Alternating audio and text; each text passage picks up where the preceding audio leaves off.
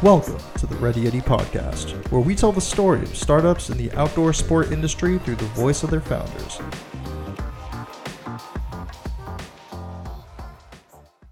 What is going on, Ready Yeti podcast listeners? Josh Salvo here, host on today's episode. I am sitting down with one of the co-founders of Tether, Kevin uh, Novotny. Thanks so much uh, for taking the time to chat with me.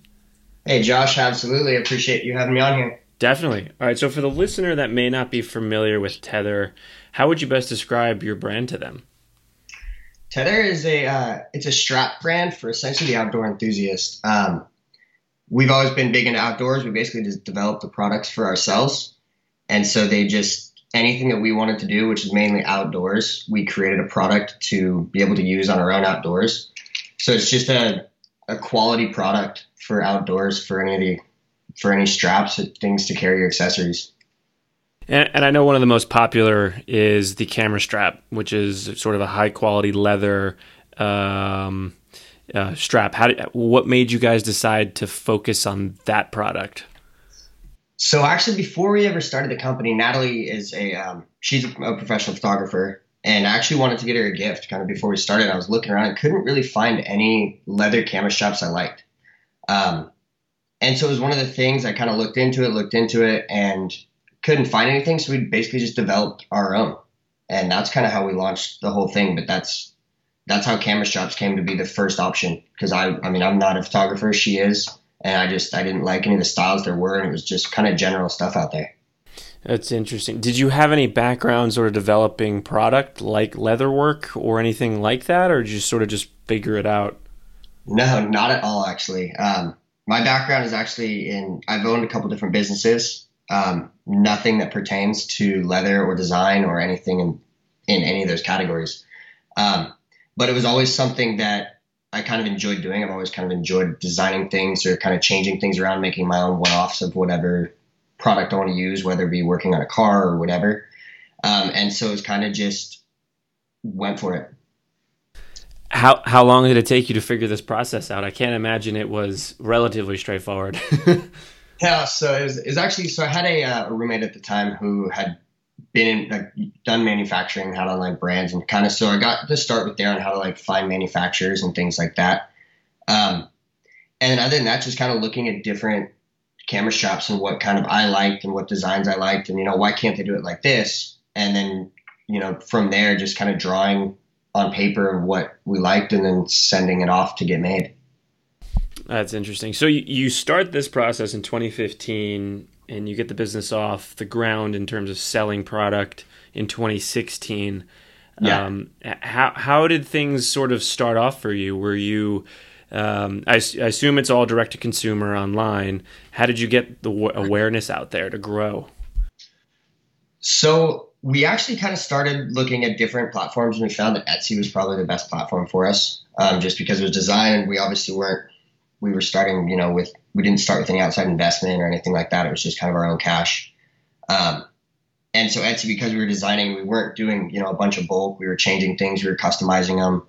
Um, so we pretty much put it on Etsy, and I think it was within the first ten minutes we got a sale, which was awesome. You know, that was we were stoked. Like I didn't even think I was like, is this just a test sale from Etsy? Um, and then from there, you know, it started growing. You know, we had our website, and pretty much just Instagram, Facebook. Obviously, friends were the first people who ordered anything, um, and then ventured into Amazon and into retailers and things like that. That's so interesting. Ten minutes in, getting a sale. That's crazy. it, it, was a trip. I mean, I to me, I, I, honestly went down and looked. I was like, I don't think this is. I thought it was just a test. You know, that's right. See, went through, but no, it was, and it was one of our camera straps. And at that time, we only had we had started with two designs. Um, we had the, our original leather camera strap, and we had a denim camera, camera strap um, in two different colors. Did you know the person? I did not know the person. That's that amazing. The first order was not someone I knew. Second, That's absolutely amazing. So, okay, so um, you start working through the online process, sort of the mm-hmm. big channels, right? Like you mentioned, Etsy, Amazon, uh, using social to really get the exposure out there. Yeah. Um, this is happening 2016, 2017. How long did it take for this to become a full time uh, job for the both of you? So, I guess it'd be both of us. Honestly, we do stuff on the side. This is our main focus. Um, but I've always had I had the companies I owned prior to this, which is cool because it really when this burns you out. I mean, especially if you're doing online, you know, marketing or anything like that, it really gets in your head because it's not really quick moving. Um, so it, it took, say, we launched 2016, and I mean, it started growing pretty quick to where then it was a lot of time I was spending figuring out manufacturing, you know, getting, we were selling out a bunch of different things and then kind of designing. So I would say probably within a year or so. That's that's of, incredibly fast. yeah, and it wasn't, and I mean, it just kind of it took a lot more. I mean, I remember when we had you know four SKUs to start, you know, two different shops, two different colors, and then all of a sudden I think we're at like 69 now or 70, which again you kind of wonder how it even got to that point. And now it's managing all these different ones. You're like, holy cow! But it just kind of falls into place. I mean you're kind of once it starts to grow, you kind of have to just do what needs to be done. What would you attribute that quick growth to? Do you think the product was that unique, or is it a combination of creative marketing, or what would you say? You know, I'm not sure. So the first product wasn't super unique. You know, it was pretty general, and from there we've changed a lot of different things on you know our different camera shops on whether we when we're testing we use them constantly so a lot of times on our first runs you know we weren't ordering a ton of samples but we use our products every day so we kind of learn what we're doing. And i think it was just something like the way we presented our brand and the way we did customer service. I mean we make sure that we help everything out. We're shipping like same day or day after um, and we're always there to respond to messages. You know people would message us from overseas at midnight one in the morning and we would respond right away. And so I think having that personal touch and then having a product that we stand behind really helped get things off the ground and word of mouth. And then same with, you know, Instagram and any of the social media. Just it it all kind of works together.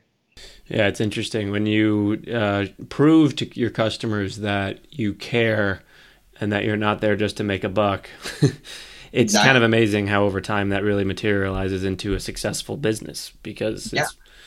it's a good way to do business. Yeah, definitely. I think that that's one of the most important parts about business, um, and I think that's with any industry ever. If if you you know treat your customer right and you listen to them, like there's times people we have customers and we encourage it to message us and be like, hey, you guys should work on this, or what do you think about this? And sometimes that turns into a new design. You know, we see that and we're like, hey, that is a great idea. You know, people ask for for instance, we had a bunch of people asking for extendable leather camera straps, which just aren't out there. Or I'm sorry, uh, sunglass straps, which just aren't out there. So we basically just went in and we developed one, just because you know we couldn't find one anywhere else. So that was one of the things people were asking for, and we're like, you know, we we got to make this. And then we messaged all those customers like, hey, we made one. Here you go, and a lot of them bought them.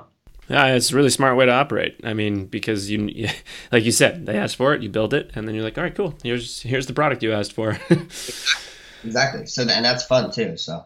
I bet it is, and also just being able to communicate with your customers and see them get excited or just jazzed about receiving the product, using it. It's just a fun experience. Absolutely, absolutely, and friends too. I mean, that's the biggest thing. Is I mean, we'll go out like even we were just up in Tahoe and we'll go out on the boat and almost everyone's using our sunglass straps or any of our photographer friends have our camera straps and not because we asked them to they're just interested in the product they love the company yeah it's, it's such a great proof of like validation for your business yeah. Um, yeah. let's talk about the manufacturing process what did you learn over I'm, I'm sure you're still learning um, with new products that you release every every day or every month um, what did, what are some of the big learnings you took away from those first couple of years of developing products? So one huge lesson is uh, make sure you have your logo exactly how you want it before you uh, launch it. Because for us, you know, we had a logo, we started, we really liked it, and it, it looked super cool on camera shops. But on other things, it didn't look great. Which then, when we had to rebrand, we had to change all of our inventory we had. So that was one of the things that we learned. Um, just because you know all of a sudden when you have that um, and you have to change it, it it makes it a little bit harder. So luckily for a lot of our products, we're able to be restamped um, to the new logo, which we can do here. And then another thing too is testing. So at first, there was some things we hadn't tested perfectly because we used them on our own and they worked great. But in all different scenarios, people use our products for all different types of things. So then it really went into testing weights, testing different things, different types of product, and that's a big thing for manufacturing is making sure you spend the time with the samples before you're like, okay, cool, this really works. But it really takes time for something to break or things like that. So a lot of our products, we when we get our design finished, we get a sample and we use it for at minimum a month. I mean, everyday use, just to see what kind of defects our products can have. So it's that's one of the things to learn in manufacturing. Because if you make a big run of a product that isn't perfect, then you know we stop selling it. Because if it's not if there's problems with it we're not going to sell it to our customers because we don't want things to break on them. Yeah i mean that's like a, a worst nightmare sort of scenario right? Especially like holiday season rolls around and you place a huge order uh, of inventory it comes in and you're like oh crap. X oh, isn't exactly the way you want it. Yeah absolutely so now you're really checking on manufacturing making sure that we get pictures of the samples um, a funny story about that actually, right before a holiday, it was Christmas 2017, um, which at that point we were, I mean, slammed. I mean, we were picking up manufacturing and packaging in the car to get to the post office in time to get shipments out. Um, and we had a color we had always used, which was our original tan. And the manufacturer at this point, we weren't asking for, hey, send us a picture every step of the way. You know, show us what exactly leather. Now we're very specific on the leathers we use and everything we have but it came a completely different color. I mean, oh no. And so we had tons of straps, and we had made the mistake. This is the first time we had ever done a uh, pre-sale. So essentially, we knew the product was coming in. We knew we were good, so we pre-sold it, a lot of it. And when we got the product, it was wrong. So at that point, you know, we sent out a few orders, and people were like, "Hey, this doesn't look like the pictures. It's not the same color." So we had all this product, and essentially still sold out of the one that we were originally sold out. So what we did just to, you know, we're like, well, let's get rid of this product. We'll get a new order. Um, we'll apologize to anyone, tell them that we'll comp the straps and send them, you know, a different color. We basically started the true brown for our camera strap because we really did like the color. It just wasn't the right color. And within a month, that was our top selling color. That's amazing. so an accident that basically turned into great, and it's still today is our top selling color in leather which would never happen if it wasn't an accident in manufacturing. That's so funny how that works. Um, yeah. And uh, over the years, have uh, have you kept the same manufacturing partners, or has it sort of evolved with the business?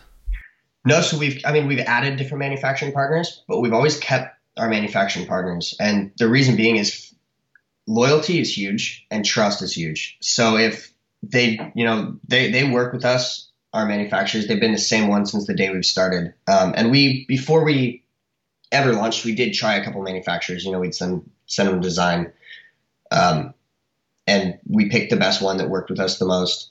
And we've never changed. And what's cool now is our manufacturers now communicate with each other. So we have, you know, like, hey, they're able to do this for, for instance, our design sunglass strap our leather manufacturer and cut and sew company is not able to do those kind of prints, the heat transfer prints to those materials. So in order to do it, we basically send and we have our our supplier for that make the products and send them to our sunglass strap company, who then produces the leather and puts puts everything on on there. So that's um, that's a cool thing. So now all of our manufacturers kind of work together, and that's how we're able to start making finished products that are packaged and in all the exact same product um, lines.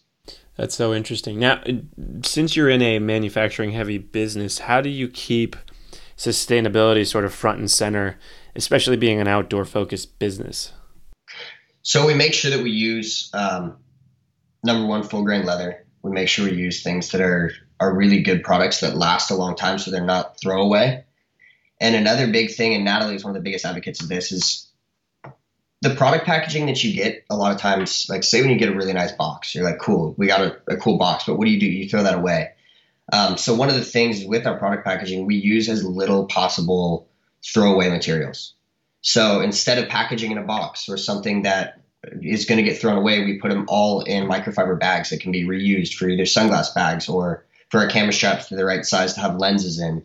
things like that. So we really try to make sure that we're using as little throwaway materials in any of our products, just just because it's terrible for the environment to have so many plastics and papers and things being thrown away every time someone gets it.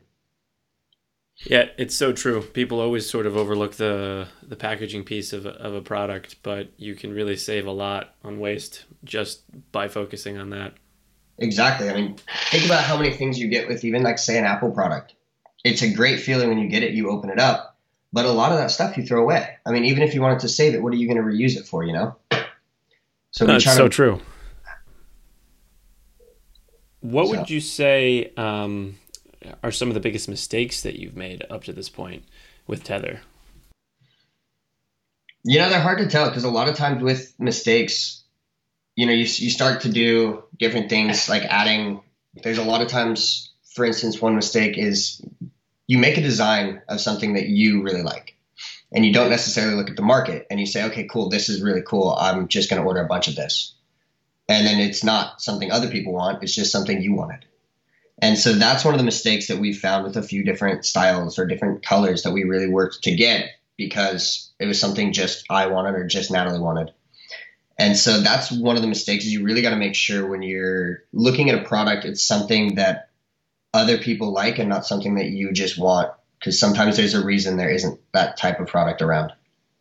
That's really true. It's it's uh, definitely being someone who uses the products that you guys make. I feel like it's a good place to start in trying to decide uh, like a new product line, but then taking it a step further to just validate that other people also have that need, so to speak. I feel like will save you a ton of time. yeah, absolutely. absolutely, and um, most of our products too are ones that you know we've designed, you know, in house, which back going back to manufacturing really does make it a little bit harder because you know we make sure that our we, we don't really go out and find manufacturers that are already doing something. We kind of have to mix almost most of our products are a mixture of different manufacturers. So it's designing products that you make sure that people are going to like, and then you make sure that the product's done right. For sure. Now, what would you say? What what advice would you give to someone that either wanted to start a business, whether it was in the outdoor or travel space, or just a business in in general? Do it. Just go out and do it. Um, a lot of people, I think there's this stigma around business that it's really hard to start. You know, oh, I can't do that. Oh, I don't have the money to do that. I don't have the time. And it's just not true. I mean, I never went to business school. I never, just going out and starting it is the most fun part because you, it doesn't have to be your number one income when you start. It can definitely be a side hustle. Um, and it's, it's not that hard to do if you just kind of go out and look.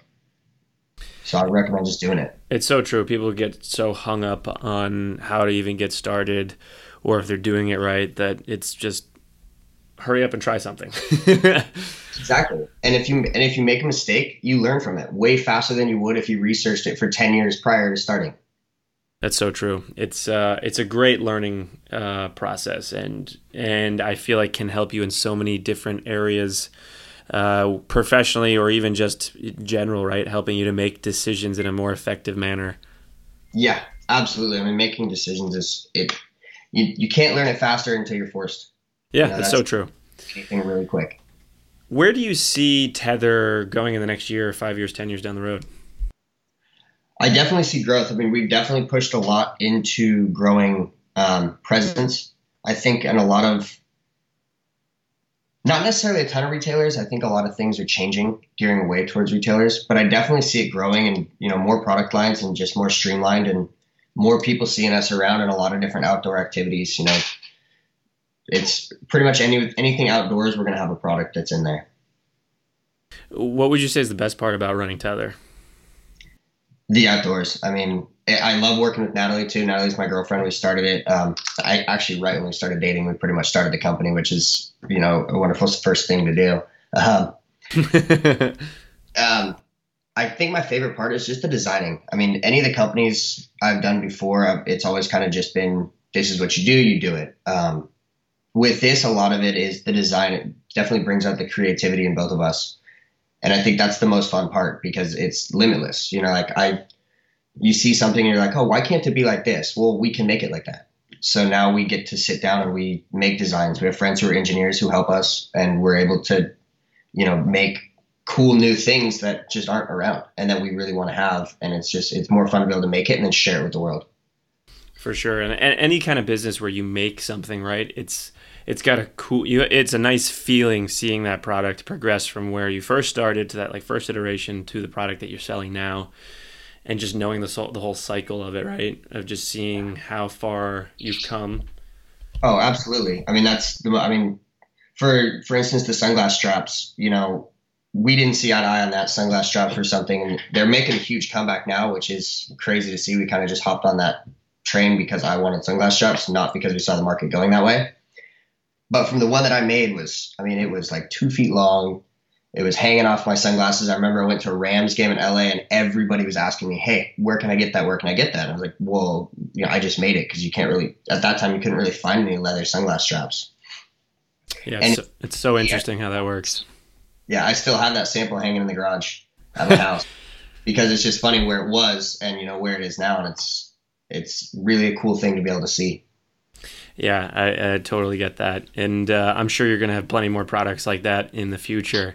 Um, and it's interesting just to see the sort of progression of starting with something simple uh, like a camera strap and then just expanding, like you said, to so many different SKUs now.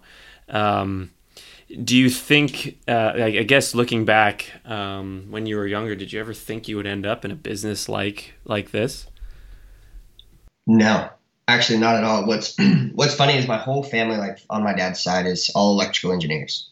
Which, when I was a little kid, that's what I wanted to do. You know, I wanted to go be an electrical engineer and do what they did. And it took, for some reason, you know, high school took a huge turn. And definitely, I never saw myself owning any kind of brand companies or anything like that. And it's just things that I've fallen into. Yeah, it's funny how things work like that. And um, I want to uh, thank you, Kevin, for taking the time to come on the podcast and share your story and the story of Tether. And for anyone listening to this, you can uh, check out all of their products uh, on Ready Yeti, and you also enter chan- enter for a chance to win a few camera straps uh, from Tether. Uh, just head over to Ready Yeti for your chance to win. And again, Kevin, thanks so much for coming on the podcast and sharing your story. Yeah, absolutely. Thanks, Josh. I really appreciate you having me on here. If you enjoyed today's podcast episode, then we would be incredibly appreciative if you could log on to iTunes and leave us a quick review. This really helps us get noticed by other podcast listeners like yourself. And if you know anyone that would benefit from this episode, then please share it along. Well, that wraps up this episode of the Ready Yeti podcast. We'll catch you guys next week.